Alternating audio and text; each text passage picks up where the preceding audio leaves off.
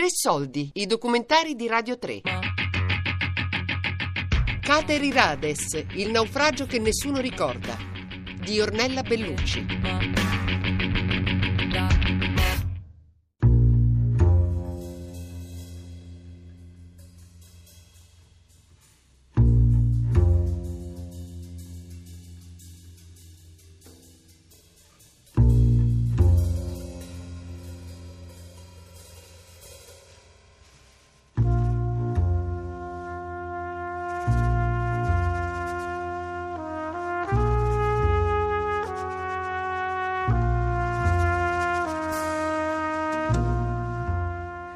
Apriamo con le operazioni in corso a Brindisi per il recupero dei corpi dei cittadini albanesi a bordo della, silurante, della motosilurante Cater Irades.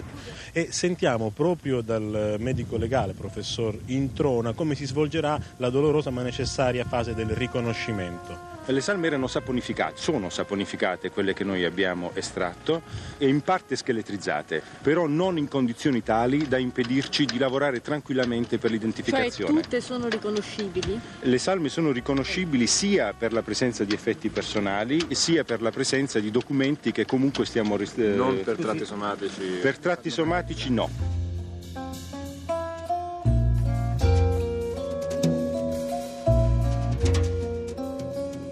Intanto, sotto la pioggia battente, si provvede a tirare in secco la nave per avviare il lavoro dei periti che dovranno stabilire se la collisione fu voluta dal comandante della corvetta Sibilla, Fabrizio Laudadio, oppure se contribuì alla tragedia anche una manovra azzardata del comandante albanese. A vederlo, il relitto, è davvero difficile pensare che quel guscio di ruggine potesse viaggiare per mare. La carcassa del relitto potrebbe diventare il primo tragico monumento all'immigrazione clandestina.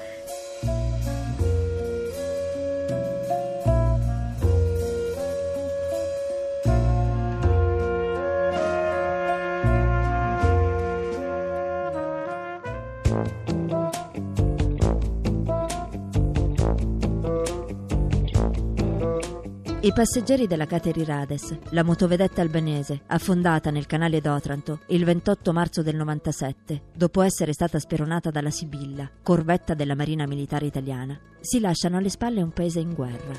Le finanziarie, spalleggiate dal governo di centrodestra e dal Presidente della Repubblica, Sali Beriscia, in cui tanti hanno investito i loro risparmi, confidando in alti tassi di interesse, sono fallite. Molti scendono in piazza per tornare in possesso dei soldi. Il paese è in mano a bande armate, in particolare a sud.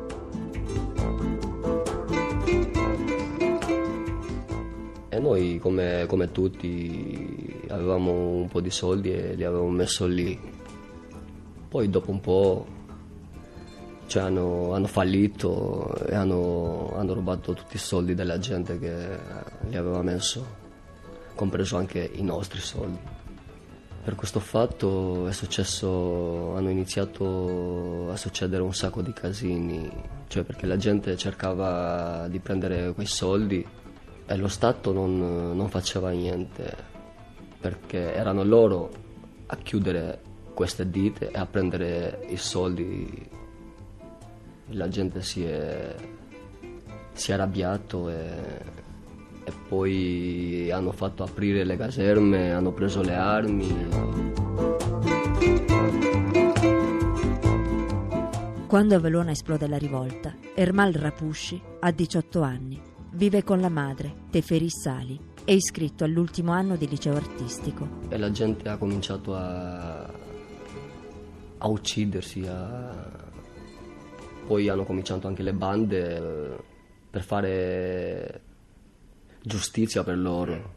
E poi è diventato grandissimo. C'è una guerra civile, diciamo, dentro, dentro lo Stato, dentro...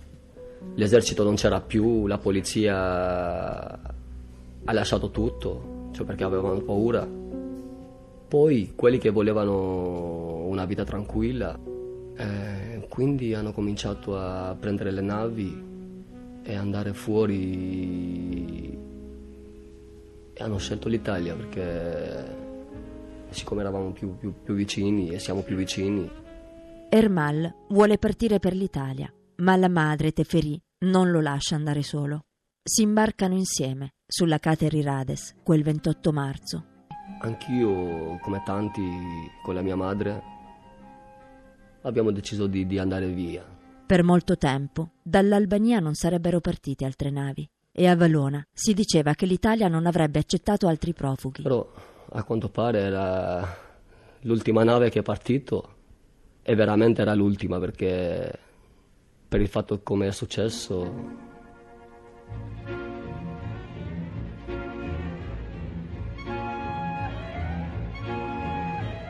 Questo è uno dei due punti di collisione, è sulla fiancata destra a prua e l'altro è leggermente più dietro, insomma due punti di collisione, mentre la nave Sibilla ribadisce di aver sfiorato in una sola occasione la motovedetta albanese. Ecco, su questi aspetti dovranno pronunciarsi i periti. La perizia è fondamentale perché gli altri elementi in possesso del magistrato, tra cui un videotape girato dalla fregata Zefiro che si trovava nei pressi del punto dell'incidente, costato la vita a 59 persone, non sono ritenuti sufficienti.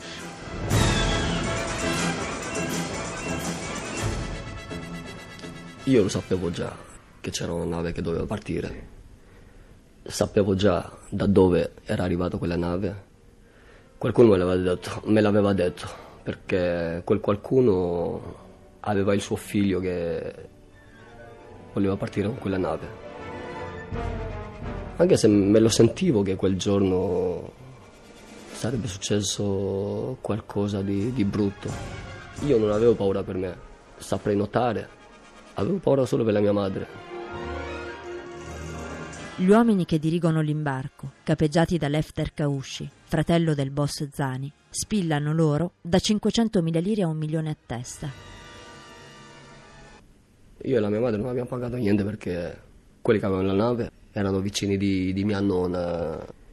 Quando avete visto la nave vi siete resi conto che era piccola?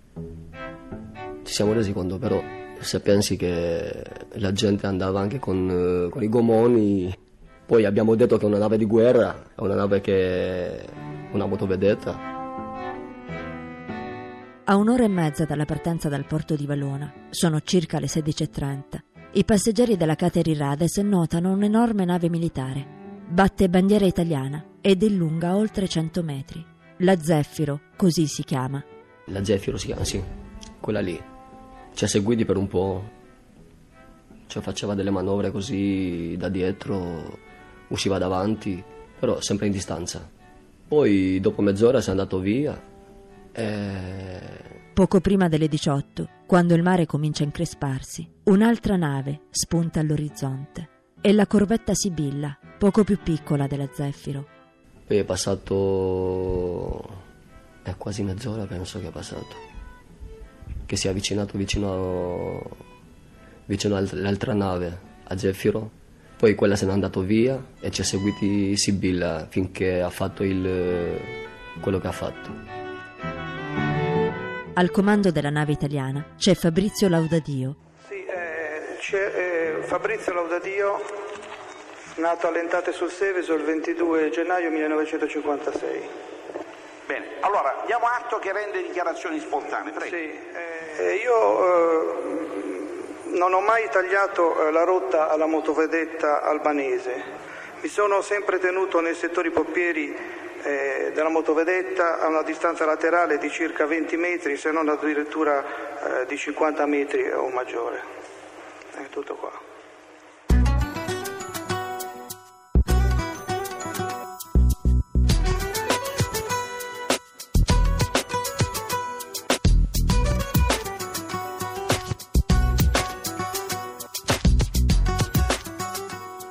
Quando la Sibilla raggiunge la Cateri Rades, che già arranca nel canale d'Otranto, mette in atto azioni cinematiche di disturbo.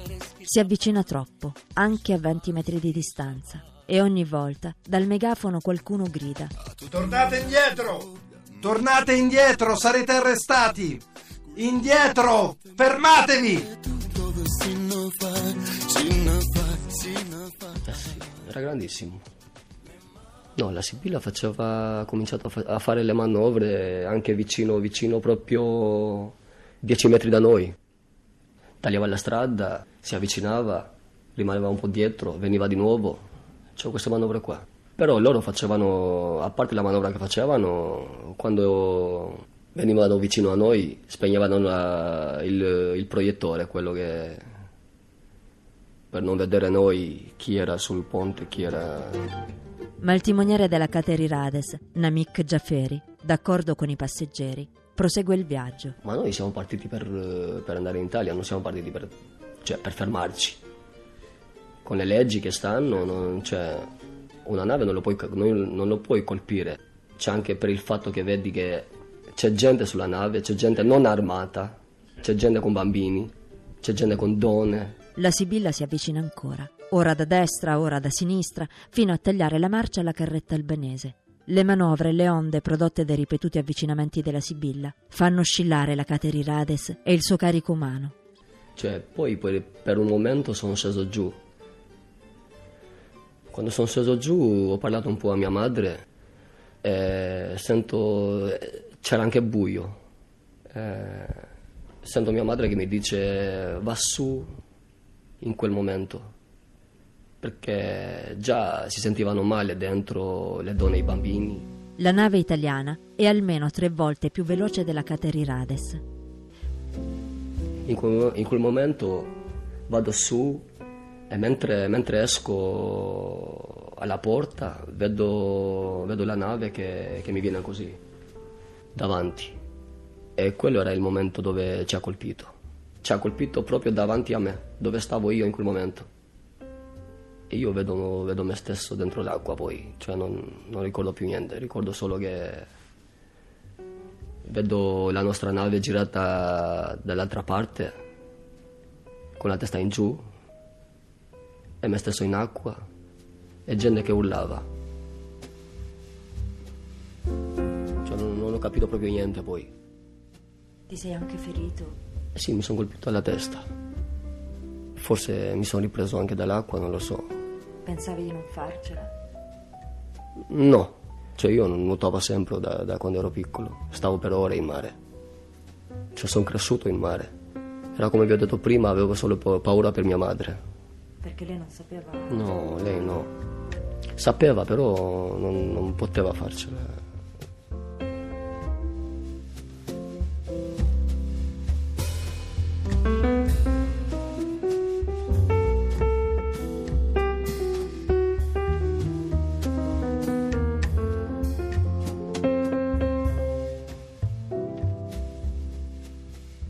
Io ho visto questo momento, questo giorno, 28 marzo 1997, alle ore 19 eh, e 10, 19, fine da 19 quando ha iniziato il telegiornale, io ho sentito il strage in canale di Otranto, pure hanno dato uh, con le figure in televisione dei de, de, de, filmato dai satelliti. E dopo non ho visto più questo, questo notizio che hanno dato loro con i foto, con, con le foto di satellitaria.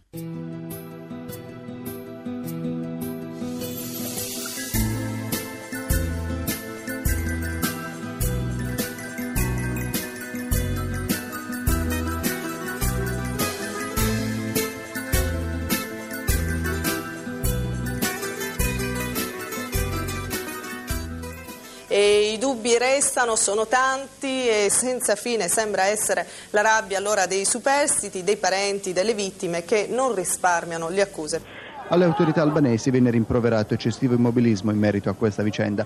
La rabbia eh, dei superstiti e dei familiari, soprattutto verso il governo italiano, per una serie di promesse non mantenute, a loro dire. Insomma. Hanno continuato a lanciare invettive e accuse contro il governo italiano per ribadire il loro punto di vista, e cioè che quell'incidente in mare fu voluto dai militari italiani e che il dragamine a bordo del quale viaggiavano fu speronato di proposito. Intanto l'attenzione si sposta sull'inchiesta della magistratura che dovrà accertare le cause del naufragio naufragio.